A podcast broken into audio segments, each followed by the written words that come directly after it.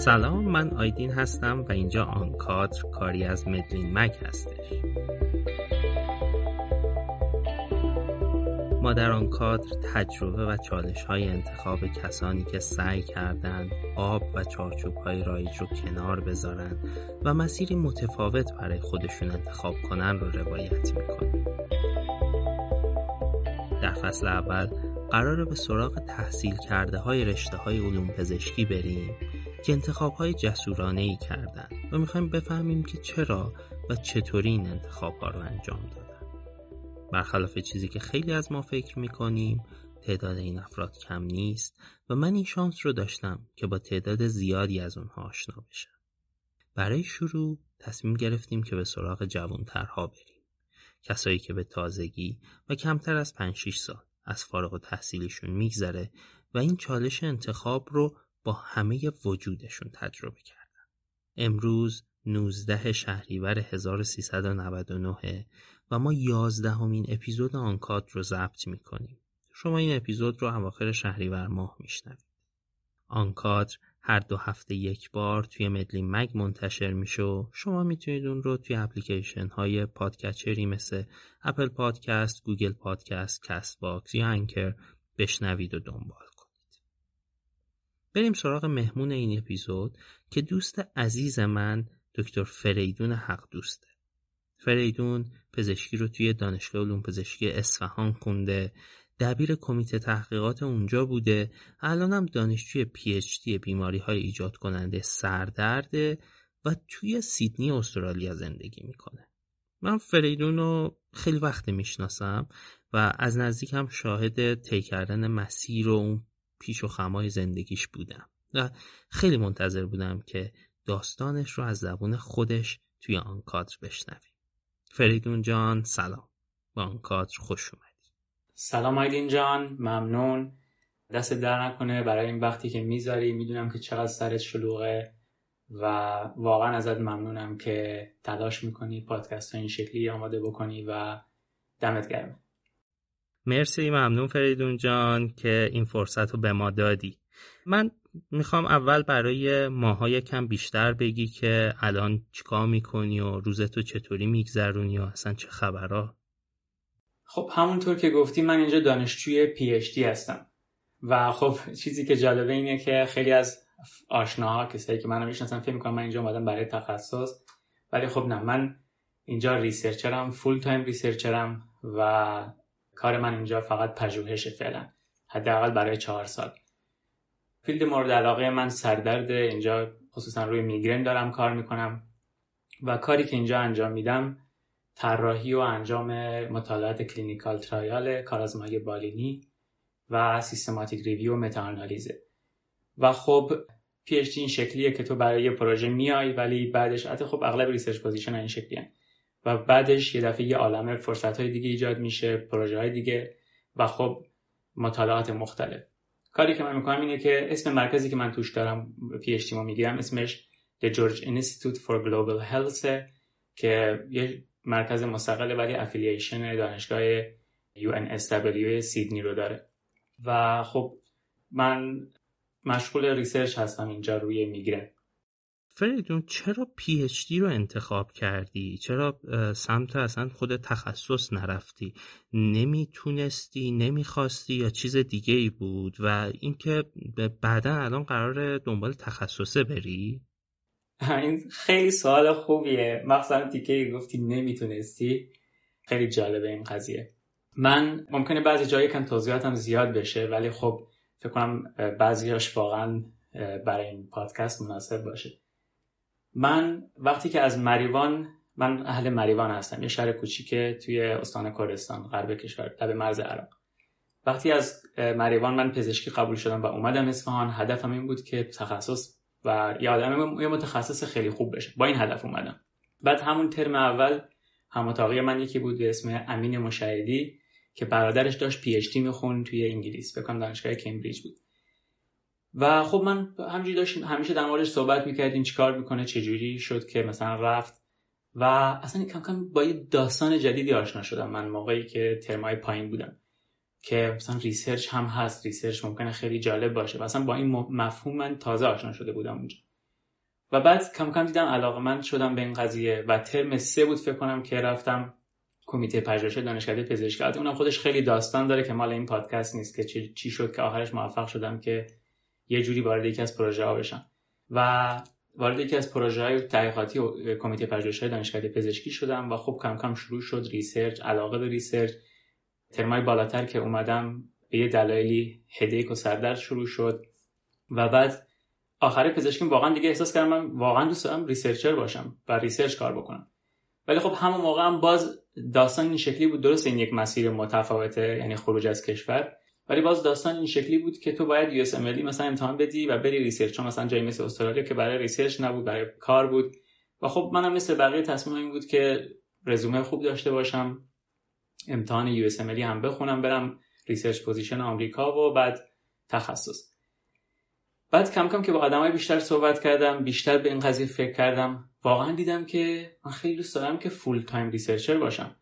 و این شد که وارد این مسیر شدم مسیر PhD که حالا اونم خودش خیلی داستان طولانی داره. ولی اینی که آیا من واقعا تخصص می‌خوام بخونم یا نه این سوال رو خودم داشتم هنوز هم دارم. من این کنگره هایی که می‌رفتم چند تا کنگره که رفتم خب با آدمای بزرگ field سردرد آشنا شدم. و خب سردرد این شکلیه که یه نسل قدیمی دارن یه نسل جدید و من نسل سوم field سردرد میشم. اون نسل قدیمی خدا هنوز زندن. و خب مثلا من دیدمشون باهاشون صحبت کردم و بعضیشون منو می‌شناسن. یادم من رفتم یه کنگره رفتم دوبلین و اونجا با دو تاشون صحبت کردم. یکیشون دو تا از بزرگای field سردرد یکیشون آمریکاست دکتر لیپتون و یکیشون هم دکتر گوتسبیه که انگلیسه. از هر دوشون پرسیدم من نیاز هست تخصص بخونم یا نه. یکیشون اونی که انگلیس بود دکتر گوتسبی گفت که به نظر من اگه می‌خوای تو field سردرد آدم معتبری بشی باید بری تخصص هم بخونی نورولوژیست بشی و بعد متخصص سردرد. اونی که آمریکا بود یه حرف جالب زد و خب من هنوز دارم به این حرف فکر می‌کنم. گفت که خوبه که متخصص بشی. ولی به نظرت اون هفت سالی که قراره مثلا تو استرالیا 8 6 7 سال اون 7 8 سالی که قرار بگذرونی که متخصص بشی نمی‌تونی توی research تو یکی از بزرگای research headache بشی و میارزه آیا تو این کارو بکنی یا نه. و خب من واقعا هنوز دارم بهش فکر می‌کنم. چون نگاه کن هدف من اگه حتی تخصص هم بخونم برای اینه که یک researcher بهتری تو field سردرد باشم. نه اینکه clinician بشم این در نهایت من برنامه اینه که full-time researcher باشم. حالا اگه لازم شد برای clinical trial ها و اینا مثلا یک کلینیک دانشگاهی هم برم. ولی در نهایت هدف من طبابت برای درآمد نیست. هدف من full-time researcher بودن. و خب باید بهش فکر بکنم. و فعلا برنامه ندارم برای تخصص خوندن. برنامه این هست که اینجا امتحانا رو بدم که به عنوان یک پزشک بتونم حداقل مریض رو ببینم. ولی برنامه این نیست که فعلا تخصص بخونم مگه اینکه احساس کنم واقعا نیاز است. و اگه بدونم میشه کنارش research هم ادامه بدم. چون تخصص که اینجا بهش میگن training خیلی داستان سنگین و سختیه. و فعلا طبق برنامه الان من احتمالش کمه تخصص بخونم. مگه اینکه بدونم نمی‌تونم آدم موفقی تو field خودم باشم اگه تخصص نداشته باشم خیلی چالش مهم و بزرگیه. ببین اکثرا آدما تخصص رو به چشم هدف نگاه می‌کنن که من برم تخصص بگیرم و کار کنم باهاش.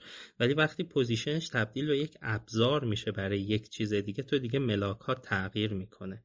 ببین بین حرفات این کلمه full-time researcher ی که میگی من الان برام سوال پیش اومده که این پژوهشگر شدنه این full-time researcher شدنه تو اون چشم اندازه تو چه شکلیه؟ دقیقا می‌خوای به چی برسی؟ اون تصویری که تو ذهنت هست رو یه مقدار برامون توضیح میدی برامون ملموس تر بشه؟ بذار من اینجوری این رو برات بگم. همون سه تا نسلی که بهت گفتم نسل اول که ما بهش میگیم نسل واقعا اینا اعجوبه های سردردن اینا کسایی که تریپتان ها رو اصلا وارد بازی میگرن کردن. اینا کسایی که تقسیم بندی سردرد رو نوشتن. چون می‌دونی سردرد مثل دیابت دیگه نیست که یه آزمایش خون بدی مشخص شه دیابت داری یا نه. سردرد کرایتریای تشخیصی داره. مثلا میگن میگرین میگرین از 5 تا اگه مثلا فلان و فلان و فلان داشت تو میگرین داری. بعد اینا کسانی که این رو نوشتن و از این داره استفاده میشه تو کل دنیا. همه نورولوژیست‌ها متخصصای سردرد دارن بر اساس این میگرین رو تشخیص میدن و clinical trial مطالعاتی که انجام میشه مریضی که وارد مطالعه میشه بر اساس این criteria داره وارد میشه. و خب من این نسل رو دیدم باهاشون حرف زدم. و چیزی که من دیدم اینه که من واقعا دوست دارم جز این گروه باشم که من نمیگم استفاده از اینا بده اتفاقا خیلی خوبه. یه نورولوژیست بتونه خیلی خوب از این استفاده کنه تشخیص بده بالاخره research برای اثر نهاییش درمانه که بالاخره روی خود اصل مریض اثر بذاره. ولی من برای خودم دوست دارم که یکی از این بزرگا باشم مثل گوتسپی و لیپتون باشم که منم تولید کننده این دانش باشم نه مصرف کنندش حالا یه عالم آدم دیگه می‌تونن از این لذت ببرن که این کرایتریا رو نگاه بکنن مریض تشخیص بدن درمان بکنن. ولی من چیزی که من واقعا بهش علاقه دارم اینه که جز این تولید کننده های این کرایتریای تشخیصی و نمی‌دونم داروهای جدید میگرن و برای من یک تفریحه و من واقعا دوست دارم جز این گروه باشم. و خب full-time researcher بودن یعنی تو دیگه همه جای دنیا این بحث درآمدش هست. تو دیگه درآمدت درآمد researcher حتی اگه بزرگترین پژوهشگر field خودت باشی. مگه اینکه اتفاقی بیفته یه چیزی کشف بکنی یه توی شرکتی یه سهمی داشته باشی که بعضی از این بزرگارم دیدم داروی مثلا یکیشون دکتر گوتسبی مثلا یه می‌تونه سهمی داشته باشه از یه شرکتی به خاطر اینکه نکنه کانفلیکت اف اینترست داشته باشه همه رو واگذار کرد و اصلا من چیز عجیب غریبی دیدم تو این آدم. و معمولا درآمدشون پایینه و معمولا اینا دیگه اگه مریض هم می‌بینن کار دانشگاهیه. یعنی بر اساس مسئولیتی که برای دانشگاه دارن مریض بینن و باز هم از اون برای کار تحقیقاتی استفاده می‌کنن. و اینا کارشون فقط میشه تولید علم ایده پردازی طراحی مطالعات جدید و اضافه کردن یه چیزی به این داستان درمان می‌گیرن تشخیص می‌گیرن و همه انواع سردرد البته. و خب این اون چیزیه که من واقعا دوست دارم. مخصوصا با دیدن این آدمایی که خدا شکر هنوز زندن و من این افتخار رو داشتم که باهاشون حرف بزنم باهاشون مثلا نهار بخورم و گوش بدم به حرفاش. این کلمه کلیدیایی که تو حرفات هست برای من خیلی جالبه. مثلا اینکه گفتی که از این کار برام تفریحه. این کار کردن اونقدر برات لذت بخشه که نمی‌تونی ازش دست بکشی و واقعا آدم پیدا کردن این خیلی می‌تونه رو زندگیش و کیفیت زندگی آدم تاثیر بذاره.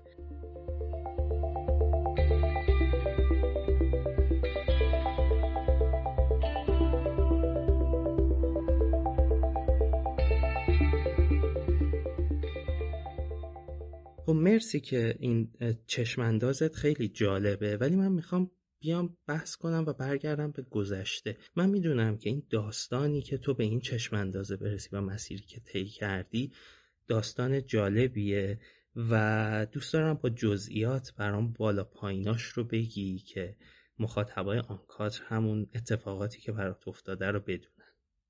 راستش بخوای من احساس می‌کنم همه مزه این پادکست به این تیکش باشه. و اینکه اگه دیدی من خیلی دارم دیگه حرف می‌زنم اصلی بهم اختار بده. ولی خیلی حرفا هست برای گفتن. من برات گفتم اون قسمتی رو که خب فهمیدم که من به research علاقه مندم و خب هنوز مسیرم کامل مشخص نبود که دقیقا چه اتفاقی قرار بیفته. موقع فارغ التحصیلی خب قرار بود من بتونم سربازیم دانشگاه باشه. همون روز که فارغ التحصیل شدم من برگه اعزام رو پر کردم و فرستادم. و وقتی برگه اومد یه دفعه کد اصلا یه چیز دیگه بود داستان یه چیز دیگه بود و من رفتم ارتش و دو ماه تهران بودم و بعدش رفتم توپخونه سنندج و همون روز اولی که فهمیدم که این اتفاق افتاد برای نخبگان هم درخواست فرستادم که بتونم سربازیمو تو نخبگان بگذرونم.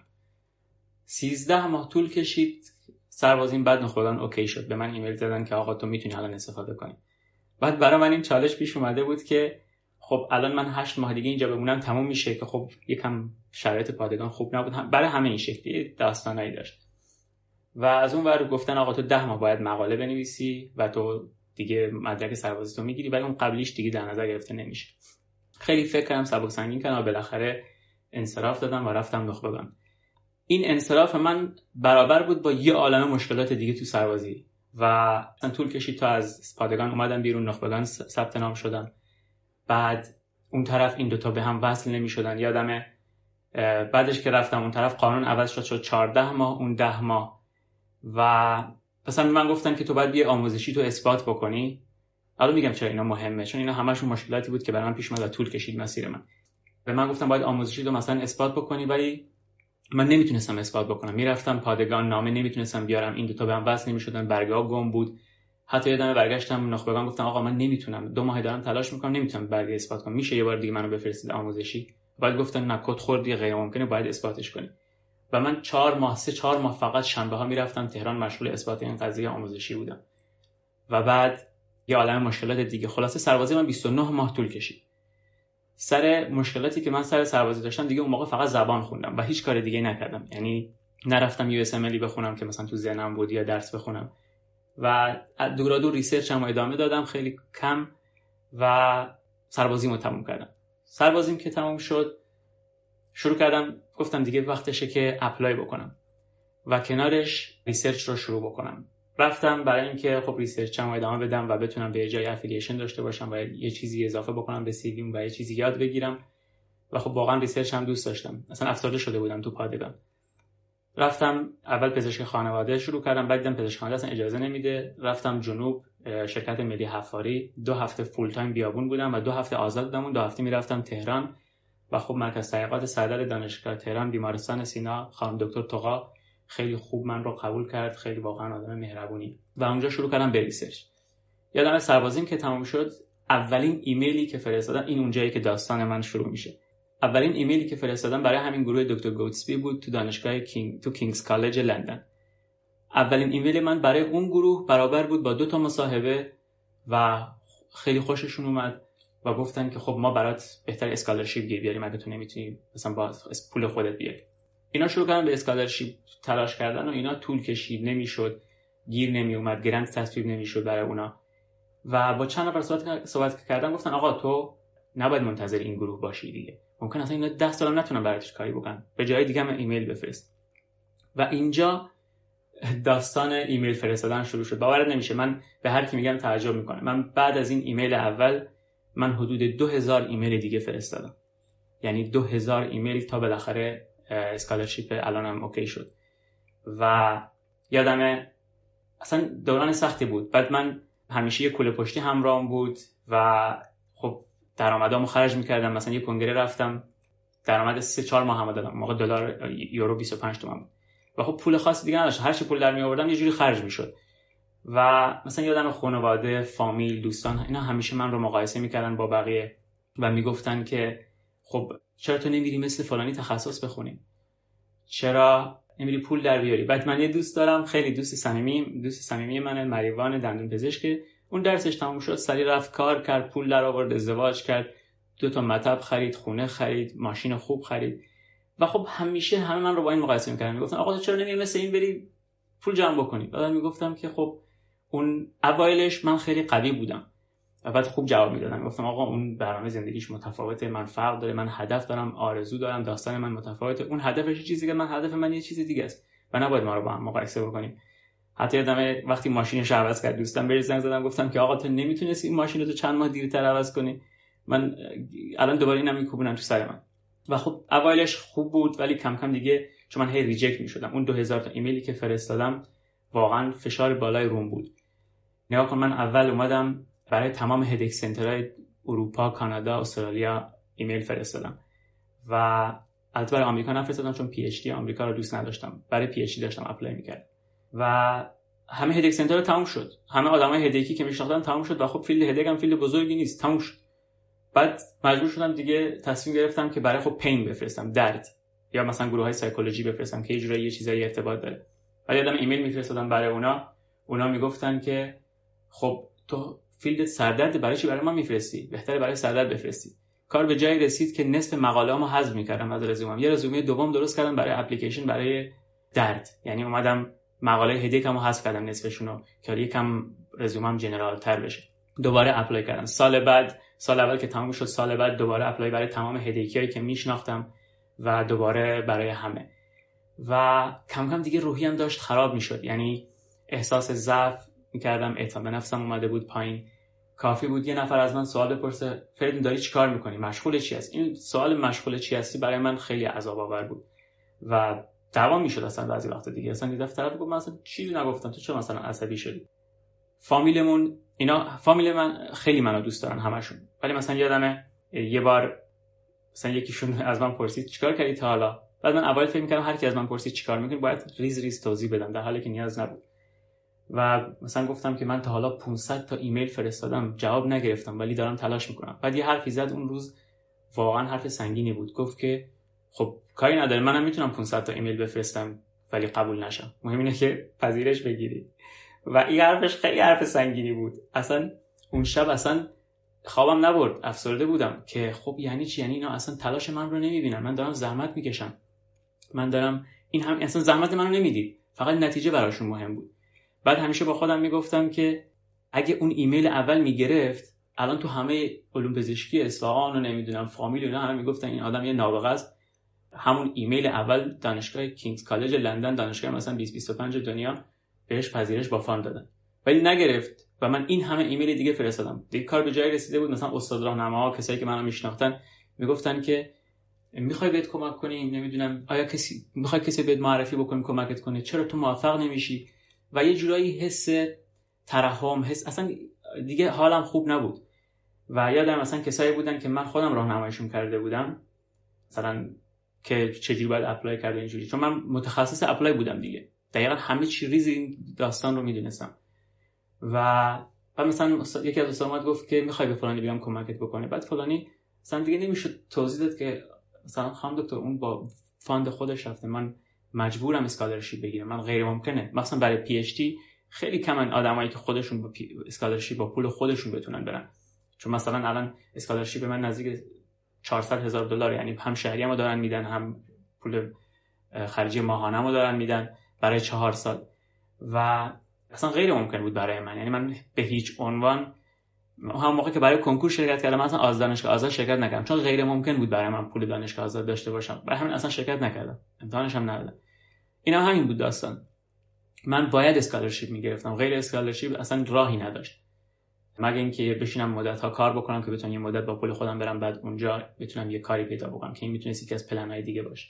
و خب کار به جایی رسید که من مثلا دیگه نمی‌تونستم مریوان برگردم. فامیل رو نمی‌تونستم ببینم. سوالای مردم اذیتم می‌کرد. اعتماد به نفسم پایین اومده بود. روحیم خراب شده بود. اصلا وضعیت خیلی بدی بود. یادم من برای یه position همون دانشگاه کینگز با گروه دکتر گودزبی اینا برای من یه پروپوزال نوشتن برای یه grant ی یه scholarship ی بود برای دانشجویان international. فکر کنم 20 برای 20 نفر بود. فرستاده بودیم. بعد من خیلی عجیب فقط احساس می‌کردم اینو من می‌گیرم. اصلا من خیلی روحیم خوب بود. یعنی من مطمئن بودم که این scholarship دانشگاه مال این دانشگاه مال من یکیشون. اصلا خیلی عجیب بود حس من. به حدی بود که یادم دیگه برای عید نوروز می‌خواستم بیام. اهواز بودم. یعنی اهواز که نبودم. یه نزدیک هویزه توی بیابون بود. بعد دیگه من مطمئن بودم که من این scholarship رو می‌گیرم و با scholarship برمیگردم عید نوروز مریوان. و خب عید نوروز تو کردستان شکلی که تو همه رو می‌بینی. و بعد دیگه با غرور به همه میگم که من گرفتم این رو بالاخره من گرفتم. و سه روز قبل از اینکه برگردم کردستان برای عید ایمیل اومد که reject. اصلا اون شب یکی از بدترین شبای زندگی من بود. یادم اومدم ترمینال اهواز به خواهرم زنگ زدم گفتم من نمی‌خوام بیام مریوان دیگه. گفت چرا؟ گفتم برای اینکه من اسکالرشیپم ریجکت شده و الان دوباره عیده و همه منو می‌بینن و دوباره کسی به من افتخار نمی‌کرد تو اون حالت. یعنی من دوست داشتم به من افتخار کنن که من دارم زحمت می‌کشم ولی همه به چشم یه آدمی که نه اینکه بگم اینجوری من حس من این بود. به چشم آدمی که نمی‌دونه داره چیکار می‌کنه وله تو شهر. همینجوری داره میره میاد. یه همچین حسی داشتم. و یادم به خواهرم گفتم که من نمی‌خوام برگردم این و اون خب خیلی با من حرف زد گفت برگرد بابا اصلا جواب آدما رو نده. لازم نیست توضیح بدی. و خب برگشتم با سوال های مختلف که چرا این کارو می‌کنی؟ یادم با یکی بحثم شد با یکی از پسر هم. ولی همون پسر عموم اینو خوب اینجا بگم. سه ماه قبل از اینکه اسکالرشیپ هم بگیرم بیام یه دفعه روز من صدا کرد گفت بیا بیرون می‌خوام با صحبت کنم. اصلا نمی‌دونم چرا. بعد رفتیم و بهم گفت که من تسلیمم. گفتم چی تسلیم چی؟ گفت که مهم نیست قبول میشی می‌گیری نمی‌گیری. من واقعا بهت افتخار می‌کنم و به بچم هم میگم که مثل تو باش. اصلا این حرفش اگه بعد اسکالرشیپ هم می‌گفت هیچ ارزشی برای من نداشت. چون دیگه من موفق شده بودم. یادم این حرفش اینقدر خوب بود اینقدر به من انگیزه داد. واقعا روحیم عوض شد. چون یکی از کسایی بود که خیلی من انتقاد می‌کرد که چرا تو نمیری تخصص بخونی؟ چرا ما مثلا یه دونه پزشک اومدیم داریم بعد اینم اینجوری در اومده که نمی‌دونه داره چیکار می‌کنه. من می‌دونستم دارم چیکار می‌کنم. موفق نمی‌شدم. دقیقا می‌دونستم برنامه‌م چی نمی‌تونستم این scholarship رو بگم اصلا به شکل عجیب قفل شده بود. و ولی خب research هم ادامه می‌دادم دانشگاه تهران می‌رفتم هرچند اونجا هم بعد مثلا یه جوری بود مثلا می‌گفتن که خب اونا میپرسیدن چرا موفق نمیشی چرا اینجوریه. ولی آخرش شانس آوردم. یعنی به نظرم شانس بود. من چون من هر روز search می‌کردم دانشگاه مختلف headache دانشگاه مختلف PhD headache position فلان. با این keyword ها همیشه مشغول search بودم. یادم خونه یکی از بچه ها بودم یهو دیدم یه position هست میگه که ما می‌خوایم headache رو اثر فشار خون رو بر headache بررسی بکنیم. یه گروه cardiovascular بود که اصلا field headache و neurologist هم نبودن. بعد یادم خونه یکی از بچه بودم احسان امینی. بهش گفتم احسان این انگار این position برای من درست کردن. یه جوریه. برای چی باید یه cardiovascular قلب و عروق بیان رو سردرد کار بکنن؟ این مال من بعد همون شب خونه اونا فرستادم apply کردم برای اون position. و یه دفعه منو زنگ زدن برای ایمیل زدن برای مصاحبه و مصاحبه کردم و یه دفعه scholarship OK شد الان اینجام و واقعا هر چی فکر کنم این position دقیقا همون چیزی بود که من تو دو سال دنبالش بودم. و خب خیلی جای خوبیه گروه خوبیه گروه عالیه. در مورد اون مصاحبه من بهت بگم برای این گروه. به من گفتن که من اهواز بودم اینترنت هیچی نداشتم. بعد به من یهو ایمیل زدن می‌رفتم اتاق رئیس دستگاهمون ایمیلمو چک می‌کردم. رئیس دستگاه یعنی اون جایی که من کار یه دستگاه حفاریه که یه اتاق رئیس داره که به اینترنت وصله. بقیه جای اینترنت نداشت اصلا گوشیمون هم خط نمیده. رفتم اونجا یه دفعه یه ایمیل اومده نوشته که ما می‌خوایم باهات مصاحبه بکنیم. وقت داری؟ بعد من جواب ایمیلشون رو دادم من اینترنت ندارم. اگه ضروری میشه عقب انداخت هفته بعد اگه نه مرخصی می‌گیرم برمیگردم شهر بزرگ. و گفتم خب پس ایمیل نداره بیاد زنگ می‌زنیم. دیگه نشد بهشون بگم که تلفنم ندارم. و خب رفتم اونجا دما 50 درجه بود بیابون بود. گفتن ساعت 11 تا 12 نیم ظهر به یعنی برای ما می‌شد 11 تا 12 نیم ظهر به زنگ می‌زنیم. بعد من رفتم یه بشکه آب با خودم بردم و کلاه و همه چی رفتم. تنها جایی که آنتن می‌داد بین دو تا دست کانکس بود که زیر آفتاب بود تون گرما. و من یادم ساعت 11 تا 12 و ربع اونجا وایستادم تا بالاخره من زنگ زدن و خب 20 دقیقه مصاحبه بود. و خب الان با هر دوتاشون دوستم که به من زنگ زدن. بعدم بهشون عکس نشوندم. یکی از حراست های اونجا از من عکس گرفته بود زیر آفتاب. بعد پرسید داشتی چیکار می‌کردی؟ گفتم داستان این بود. و اون عکس هم دارم. و خب خیلی جالب بود که بعدش من اونا منو معرفی کردم به دانشگاه. جز پنج نفر و بعد اون پنج نفر scholarship بود دانشگاه به من داد. خلاصه مسیر جوری بود که اگه من همون اولین ایمیل می‌گرفتم همه می‌گفتن این آدم خیلی آدم عجیبیه. ولی بعد از 2000 تا ایمیل بعد این 2000 عدد واقعی یعنی من سرچ کردم تو لپتاپم تو ایمیلم جیمیلم بیشتر از 2000 تاست. بعد از 2000 تا بالاخره گرفتم و اگه فرض کنیم که همون آخری هم نمی‌گرفت من الان باز داشتم apply می‌کردم و خب من یه آدم ناموفق حساب می‌شدم همیشه. فریدون این حالا فارغ از این که خیلی داستانت بالا پایینش جذابه و این ادامه دادن تو همیشه برای من یه نمونه ای بودی که همیشه می‌خواستم مثلا مثال resilience بزنم می‌گفتم مثل فریدون باید باشه.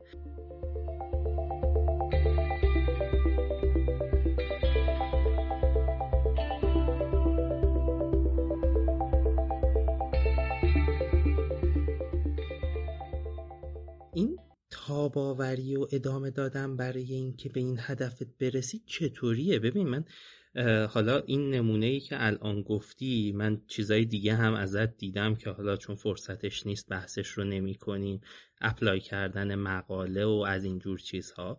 تو چطوری فکر می‌کنی که می‌تونی ادامه بدی؟ تو فکر چی میگذره دقیقا؟ نه این این سوال رو جواب بدم. من یادم اون موقعی که هی داشتم ایمیل می‌زدم reject می‌شدم کار به جایی رسیده بود که می‌دونستم دیگه دارم تسلیم میشم. بعد شروع کردم هر شب نیم ساعت من کتابای مثلا انگیزشی می‌خونم از کتابای براین تریسی و آنتونی رابینز و نمی‌دونم فلان و فلان. اینقدر خونده بودم دیگه تموم شده بود. باید مثلا حالا می‌رفتم ترجمه های دیگه شون همون کتاب ترجمه یکی دیگه شو میخوندم. تموم شده هر شب نیم ساعت برنامه من این بود. همه این کتاب البته یه چیز خیلی خوب می‌گفتن. اون این که باید تلاش کنی بالاخره می‌رسی. ولی یه ایراد بزرگ تو این کتابا بود. ولی خب اون موقع من به درد من می‌خورد اون کتابا. ولی اون موقع حس می‌کردم ایراد داره. ایرادش این بود که می‌گفت اگه موفق نشی مقصری. ولی واقعا این شکلی نیست لزوما. نه کن یه کتاب هست. الان دوست دارم اسمشو بگم. من این کتاب به بالا بیشتر از 100 نفر 200 نفر معرفی کردم. اسم کتاب از هنر شفاف اندیشیدن که فکر کنم تو ایران عادل فردوسی پور بود ترجمهش کرده بود. بعد این میاد خطاهای ذهنی رو میگه. یه جایی حرف خیلی قشنگی می‌زنه میگه که اینی که بعضیا موفق میشن یه جایی هم ممکنه شانس هم دخیل بوده باشه. و لزوما این شکلی نیست که یکی که موفق شد دیگه مسیر اون تنها مسیر موفقیت باشه اون آدم. زحمتش مشخص اگه زمان نمی‌کشید موفق نمی‌شد. ولی مثلا اگه فریدون رو برای گرفتن scholarship آدم موفق در نظر بگیریم به ازای فریدونی که موفق شده ممکنه ده ها و صدها فریدون دیگه باشن. همون تلاش کردن یا همون مقدار زحمت کشیدن. ولی نشده به دلیلی. حالا باید این مسیر دیگر البته انتخاب بکنم نفرد ولی راستش بخوای برای خودم من همیشه من به همه دوستان میگم یه از این داستانش طولانی یه انیمیشن هست به اسم ناروتو که یه آدمی توش هست که این آدم هیچ استعدادی نداره. ولی استعداد اصلیش اینه که این کم نمیاره فقط زحمت می‌کشه. یعنی تالنتش هارد ورکینگه استعدادش اینه که تلاش زیاد می‌کنه. بعد همیشه به همین گفتم که آقا من شبیه راکلی هستم. من ممکنه مثلا لزوما آیکیوم در زمینه مثلا حفظیات و اینجور داستانه مثل بقیه نباشه. ولی من اگه بگم یه ویژگی مثبت دارم اونم اینه که واقعا زیاد کار می‌کنم و زیاد ادامه میدم و تسلیم میشم ولی یه شب. بعد دوباره برمیگردم سر کارم. احساس ضعف می‌کنم ولی بعد دوباره شروع می‌کنم. و واقعا نمی‌دونم تو ذهنم چی میگذره ولی انگار شاید من از همون اول هم اینجوری اومدم بالا و فکر می‌کنم تنها راه همینه. یعنی فقط تجربه من همین رو به من میگه که مثلا اون مقاله که گفتی من معروف بودم. یه مقاله داشتم من 19 بار submit کردم. 18 بار reject شد 19 امین بار accept شد. تو دو سال. دیگه استادم می‌گفت که آقا میشینی دیگه نفرستی آبرومون رفت. ولی آخرش شد. آخرش accept شد چاپ شد. ولی با تغییراتی البته که سر این کامنت تغییر می‌کرد. ولی خب این به دردم خورده آیدین اینجا. مثلا من الان اینجا یادم یه جلسه بود. یکی گفت که خب فلان کار رو می‌خوایم مثلا فریدون انجام بده. بعد اون یکی گفت که فکر نکنم فریدون دیگه واقعا وقت بکنین و انجام بده. بعد ولی من خیلی دوست داشتم که این کار انجام بدم چون اتفاق خیلی بزرگی تو زندگی من یعنی من به عنوان دانشجو PhD قرار بود دیگه برم توی grant و و خیلی اگه می‌گرفتیم که البته ریجکت شد ولی قرار دوباره سابمیت کنیم ولی اگه بگیریم خیلی اتفاق بزرگی تو زندگی من. و مثلا استاد همینجوری بدون که من هیچ بگم گفت که نه من فریدون رو می‌شناسم. این اوکیه برای اینکه آسینشو بده بالا برای کار. و من این حرف استادم اینقدر خوشحال کننده بود برای من یعنی اینکه دیده بود این رو. و این مهارت من این ویژگی من اینجا به کارم اومده بود ظاهرا. و حتی خب یه سری مهارت دیگه هم دارم ولی این مهارت رو اون دیده, بود. و خب باعث میشه که بیشتر من اعتماد کنم بتونم کار بیشتری انجام بدم و واقعا بیشتر از فریدونی که اون مهارت رو نداره رشد بکنم و فرصت رشد داشته باشم. ببین آره خیلی این چیزی که در مورد تاباوری و ادامه دادن برای رسیدن به هدف میگی مهمه و این تلاش کردن خیلی باید به حساب بیاد که تو داری تلاش می‌کنی. ولی یه واقعیتی هست حالا ما تو کسب و کار مثال می‌زنیم. دقیقا میگیم که market نگاه نمی‌کنه که تو چقدر سخت کار کردی. نگاه می‌کنه چقدر کارهای درست رو انجام دادی. در کنار اون تلاشه این که تو چقدر کار درست هم انجام بدی هستش. حالا تو این تلاشه رو کردی. من می‌خوام تویی که انقدر آدم تلاشگری هستی و این resilience ت بالاست ازت بپرسم که به نظر تو کی باید دست کشید؟ کی آدم باید شکست رو بپذیره و بین این ادامه دادن و جنگیدن انتخاب بکنه؟ مثلا بگه من اوکی اینجا شکست خوردم و دیگه ادامه نمیدم. تو به این شکست خوردن چطوری نگاه می‌کنی؟ چون فکر می‌کنم هر کدوم از این اتفاقایی هم که برای تو افتاده یه فیلر بوده. این شکسته برای تو چه معنی میده؟ خیلی سوال سختیه. نگاه کن اونی که میگی که باید مثلا بدونیم بالاخره داریم یه کار درست رو انجام میدیم یا نه. من تو مراحل مختلف می اومدم به آدمای مختلف تماس می گرفتم که تو این field جلو رفتن. مثلا مثل همون دکتر مشاهدی مثل افراد دیگه که میشناختم که رفته بودن جلو. بعد من یادم یه جا با خودم می‌گفتم که آقا من ممکن اصلا دارم غلط کار می‌کنم. ایمیلم ایمیلام رو میفرستادم برای بقیه که بخونن که چک بکنن. بعد درست بود. یا مثلا یه کامنت ها میده کامنت کوچیک می‌دادن روش. یا مثلا زنگ می‌زدن می‌گفتم که آقا من این مسیر دارم این شکلی میرم. آیا غلطه؟ و خب برای من توضیح می‌دادن. بعدش می‌گفتن مثلا اونجا بود اصلا. من گفتن که بهتره برای پین هم بفرستی یا بهتره فلان کارو بکنی بهتره پایین هستی برای یه گروهی. و بعضیشون گفتن واقعا شانس دیگه. باید تو بتونی در زمانی که اون آدم دانشجو می‌خواد اسکالرشیپ هم داره تو همون موقع بهش تماس بگیری ممکنه تو دیر یا زود بهش پیام بدی. امسال نه ولی سال بعد اون داره. و خیلی جا من مجبور می‌شدم سوال بپرسم. من یادم یه جایی یه position مثلا جور شده بود بعد از اینکه مثلا یادمه سال دوم بود بعد از یک سال و دو سه ماه تلاش. این position دو سالش هنگ کنگ بود دو سالش ساسکس انگلیس بود fund کامل بود ولی موضوع موضوع بدی بود. یعنی موضوع خیلی molecular بود در مورد pain بود و من واقعا خوش، خوشحال نبودم با اون موضوع. بعد یادمه با ده نفر 15 نفر صحبت کردم من چیکار کنم؟ برم این رو بالاخره fund گرفتم یا چیکار کنم؟ بعد در نهایت همشون گفتن بهتره که بعضیشون گفتن برو چون دیگه اوضاع خرابه و برو و سریع خروج کن. ولی اغلب گفتن که لذت نمی‌بری. و من یادم اون شب بعد از یه عالمه فکر کردن ایمیل زدم به اون دوتا استاد گفتم که من احساس می‌کنم برای این position مناسب نیستم و اون شب همش استرس داشتم که من یه روز در آینده ممکنه پشیمون بشم. خب این یه ریسک بود دیگه من این کار رو انجام دادم. و می‌تونست بعدا این یک شکست بزرگ باشه. من هیچی موفق نشم و این position رو از دست دادم. بعد یادمه بهشون که ایمیل دادم خیلی با خوشحالی بهم جواب دادن و گفتن آفرین که مثلا داری میگی نمی‌تونی و reject می‌کنی. و بعد من دوباره advertisement شون رو دوباره فرستادن تو سایت. و چون اصلا position مال من نبود واقعا. و راستش خیلی سوال سختیه. نگا کن من اگه این position رو نمی‌گرفتم الان که این position رو گرفتم آدمی هم که می‌تونم حرف بزنم. مثلا بگم که بله آدم باید این کارو بکنه اون کارو بکنه موفقیت این شکلیه. ولی اگه مثلا این position شانسی جور نمی‌شد من همیشه ممکن بود همه بگن بهم که تو اشتباه رفتی بلد نبودی و باید این کارو می‌کردی باید اون کارو می‌کردی. و خب واقعا این مسئله هست که همه به نتیجه نگاه می‌کنن و نتیجه خیلی مهمه. من خودم شخصا الان اگه مثلا از اطرافیانم بچه ها کسی مثلا خواهرزاده‌ام میگن من دارم یکی از خواهرزاده‌ام مثلا گفت من دارم میرم مسابقات کاراته. من خیلی خوشحال شدم خیلی تشویقش کردم ولی دیگه داشت نپرسیدم چی شد نتیجه. احساس می‌کردم نباید بپرسم. همین که رفته زحمت کشیده کافی حالا اگه نتیجه می‌گرفت خب دو تا آفرین داشت. ولی نگرفته باز آفرین داد. و راستش بخوای این شکسته من واقعا نمی‌دونم کجا من می‌دونستم که هدفم مشخصه. یعنی هدفم رو می‌دونستم. ممکن بود دیگه برای PhD apply نکنم یا برای PhD دانشگاه دیگه مثلا برم برای PhD چین و نمی‌دونم یه مرکز سردردم بود تو چین. یا مثلا برم PhD یه جای دیگه. یا بیخیالشم کلا برم research position برای مثلا آمریکا یا جای یا یه جای دیگه. یا اینکه بشینم دو سال کار بکنم سه سال کار بکنم پول در بیارم که بتونم 6 ماه یا یه سال توی مثلا همون دانشگاه کینگز ادامه بدم تا اینکه اونجا بشه یه scholarship گیر آورد. ممکن بود از این کارا بکنم. ولی می‌دونستم که باید من یه جوری این research رو برم. احساس خوب خوشحال بودن نداشتم. و واقعا کی باید من تسلیم می شدم یادم اون موقع از من می‌پرسم می‌گفتن خب پس تا کی می‌خوای ایمیل بفرستی؟ بالاخره یه زمان باید تعیین کنی. بعضی مثلا به من می‌گفتن سه سال تعیین کن موفق نشدی اینجا تخصص امتحان بده. و خب تصمیم می‌گرفتم این کارو بکنم ولی خیلی ترسناک و وحشتناک بود.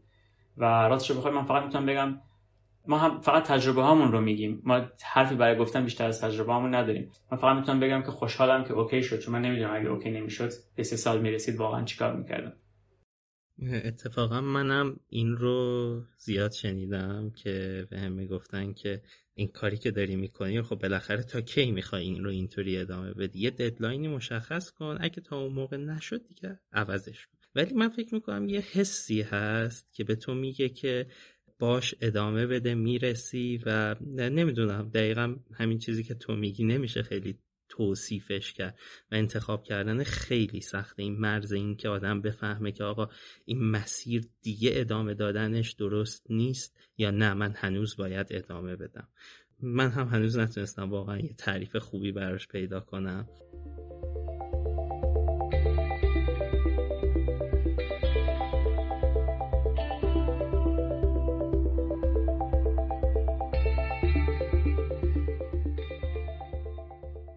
یه چیزی بین صحبتات گفتی گفتی که این این ریجکت کردن اولا برای من خیلی جالب بود که تو در عین حالی که می‌دونستی چقدر الان نیاز به این موفقیت داری ولی باز چون اون چیزی که واقعا می‌خواستی نبود حاضر شدی ریجکتش کردی و واقعا هم ریسک خیلی بزرگی بود آدم. هر آن ممکنه به خودش بگی که عجب غلطی کردم و دکمه برگشتم نداره دیگه. به من میگی مهمترین ریسکایی که کردی چی بوده توی این مسیری که اومدی و الان اینجایی که هستی؟ شاید یکی از ریسکای بزرگ همون ریسکی بود که اون position رو reject کردم. بهشون ایمیل زدم که نمی‌تونم. یعنی احساس می‌کنم لذت نمی‌برم. چون برای من وقتی ایمیل فرست مقاله هاشون فرستادن وقتی میخوندم مثلا می‌خواستم گریه کنم. انقدر مقاله اونی نبود که من دوست داشتم. خیلی molecular بود. و باید خیلی چیزای مولکولی یاد می‌گرفتم. ولی به صورت کلی ریسکی که من می‌تونم بگم انجام دادم شاید این بود که من هیچ اصلا برای تخصص دیگه من هرگز اصلا به تخصص همون دوران دانشجویی به تخصص ایران فکر نکردم. من هرگز برای تخصص نخوندم و حتی دیگه اون بعد سربازی من برای US هم نخوندم و فقط داشتم من دو سه سال فقط برای PhD apply می‌کردم. و خب خیلی منو میترسوندن از این قضیه. می‌گفتن که مثلا بعضی گفتن خب بیا کنار این برای اینم بخون. ولی من این کارو نکردم و کامل تمرکزم روی research بود و apply کردن. و خب شاید می‌تونم بگم که این یکی از بزرگترین ریسکایی بود که مردم می‌گفتن به من که این کارت اشتباهه.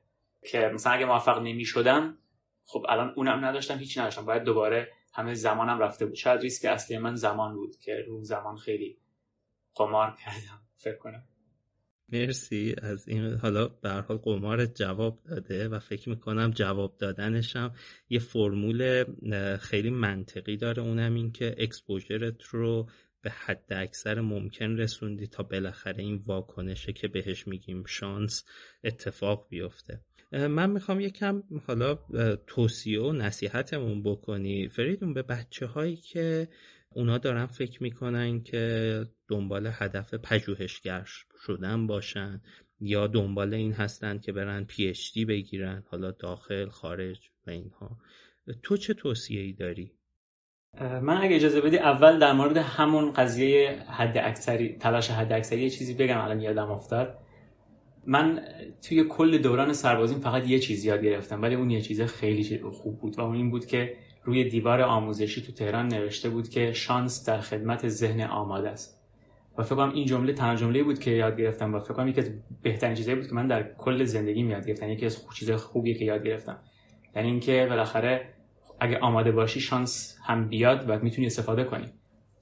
و این شینوبی های یا این سامورایی های رزمیکار های مثلا قدیم معتقد بودن می‌گفتن وقتی حریفت خیلی قویه و نمی‌تونی با قدرت خودت شکستش بدی با افزایش تعداد نیرو شکستش بده و بعدا همیشه این حرف تو ذهنم بود. و وقتی ایمیل میفرستم می‌گفتم نه من حریفم قویه و باید تعداد ایمیل بیشتری بفرستم.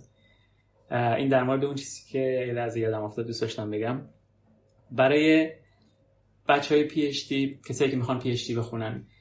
یه داستان جالبی هست. من از موقع که اومدم مثلا شاید به خاطر شرایطی که تو ایران پیش اومده خیلی دارن با من تماس می‌گیرن که می‌خوان بیان خارج از کشور.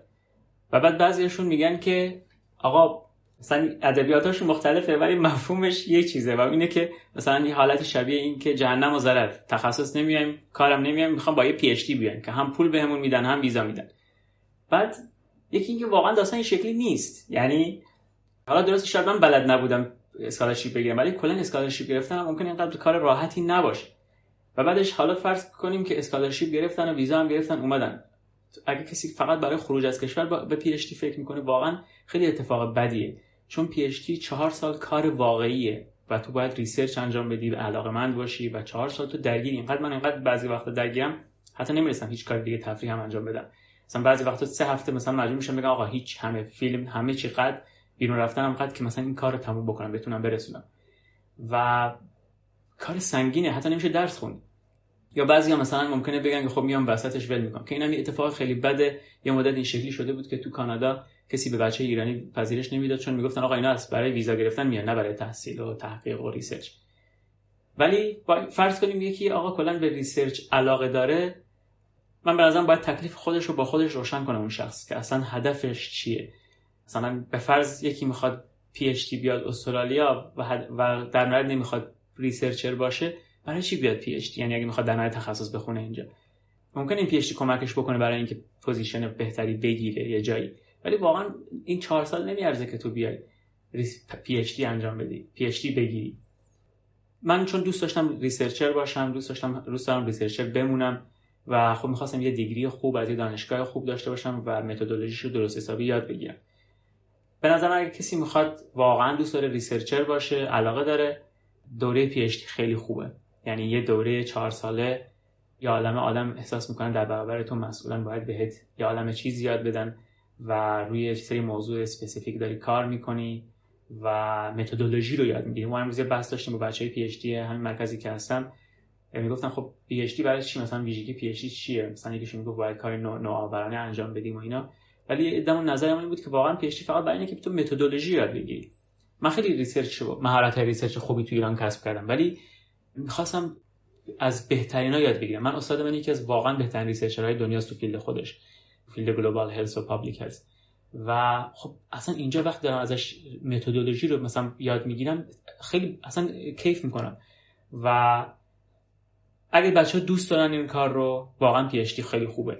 ولی باید مثل من دوست داشته باشن. من اصلا با خوشحالی میرم. دوست دارم با استادم جلسه دارم بچه ها میگن که مثلا در مورد اینکه آیا به PhD علاقه دارید یا به کار علاقه دارید وقتی تو همین مرکز خودمون سوال می‌پرسن میگن از فریدون نپرسید. مثلا هم سوالش دوست داره هم کارش دوست داره. من واقعا هر همه چی اینجا دوست دارم.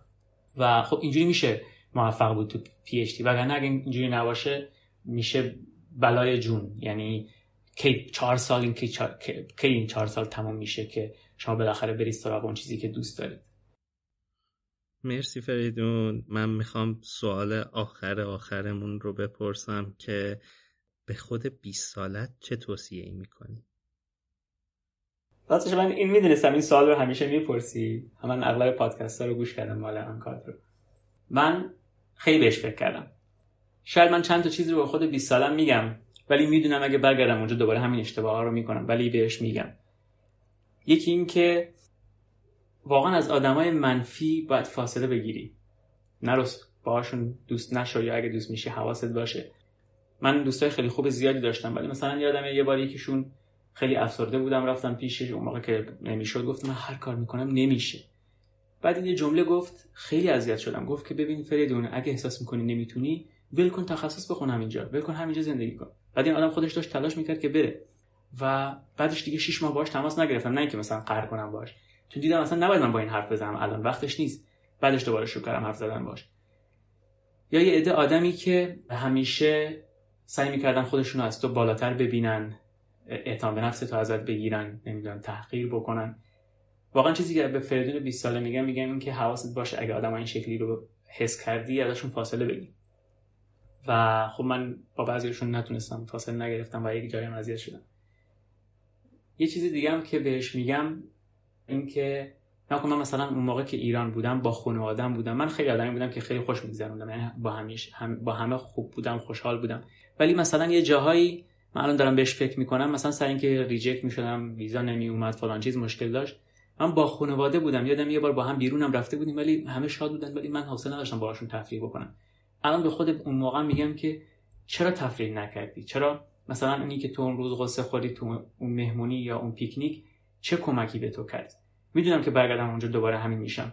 ولی میگم ای کاش من بیشتر وقت میگذروندم با خانوادم با دوستان با کسایی که مخصوصا با خانوادم. کاش مثلا اون موقع که من با پدر مادرم بیرون بودم با اونا میخندیدم. خب نیومد ویزا نیومد نیومد. یا مثلا ریجکت شدی مثلا اون روز اگه تو با اونا نخندی چی تغییر می‌کنه؟ بالاخره یا میشه یا نمیشه ولی تو اون روز رو از دست نده. و خب من واقعا حسرت بعضی روزایی که با پدر مادرم بودم با خانوادم بودم ولی افسرده بودم یا با دوستان بودم ولی نمیخندیدم و خوشحال نبودم و دپ بودم من حسرت اون روزا دارم. خب برای همین الان تلاش می‌کنم که مثلا اگه مشکلی هم هست باز از الانم یه جورایی بتونم لذت ببرم. هرچند خب شخصیت من این شکلیه وقتی یه چیزی خیلی ناراحتم می‌کنه درگیرش میشم. و خب شاید خیلی هم اینجوری باشن ولی واقعا این نصیحت رو به خودم تو 20 سالگی دوست دارم. یعنی کاش می‌تونستم بهش بگم. اون روزی که مخصوصا با اونا بودی کاش شاد بودی. به غم چه کمکی به تو کرد؟ مرسی توصیهات که خیلی جذاب و جالب بود و من داستانت رو هم مثل همیشه قبلا حالا جزئیاتش رو یه سریش رو نمی‌دونستم و خیلیش از نزدیک دیده بودم و خیلی دوست داشتم. امیدوارم که شنونده های آنکادر هم همینقدر دوست داشته باشم و این تجربیاتی که امروز به ما گفتی بتونه ازشون نهایت استفاده رو بکنن من می‌خوام همینجا از طرف تیم مدلین مگ و شنونده های آنکادر ازت خدافزی بکنم. مرسی آیدین جان دست در نکنه و من واقعا ازت ممنونم که وقت گذاشتی و وقت می‌ذاری و ازت واقعا ممنونم. دست در نکن. مرسی از تو. ممنونم که بین همه شلوغی ها و کارهایی که داشتی این وقت رو به ما دادی. از همه شمایی که به ما گوش دادید هم ممنونم. ما خیلی مشتاقیم که مثل همیشه بازخوردهتون رو بشنویم و بتونیم آنکاد رو بهتر و بهتر کنیم. اگر هم آنکاد رو دوست دارید اون رو حتما به دوستاتون معرفی کنید تا آدمای بیشتری بتونن زودتر و راحتتر چالش انتخابشون رو پشت سر بذارن شما می‌تونید راه های شنیدن آنکارد رو توی وبسایت مدلین مک پیدا کنید و همونطور که می‌دونید آنکارد توی اکثر اپلیکیشن های podcatcher هم در دسترس هستش. مدلین مک رسانه تحلیلی استارتاپ های سلامت دیجیتاله و علاوه بر آنکارد مطالب بسیار زیادی در مورد استارتاپ های سلامت دیجیتال و راه اندازی کسب و کارهای سلامت رو می‌تونید اونجا پیدا کنید. در مورد آزمایشگاه نوآوری سلامت دیجیتال مدلین هم می‌تونید فراخانش و اخبارش رو توی سایت مدلین مگ دنبال کنید. من آیدین هستم و به همراه دوستانم در مدلین مگ برای همتون آرزوی روزهای شاد و پر انرژی رو دارم. تا کادری دیگر عالی باشید.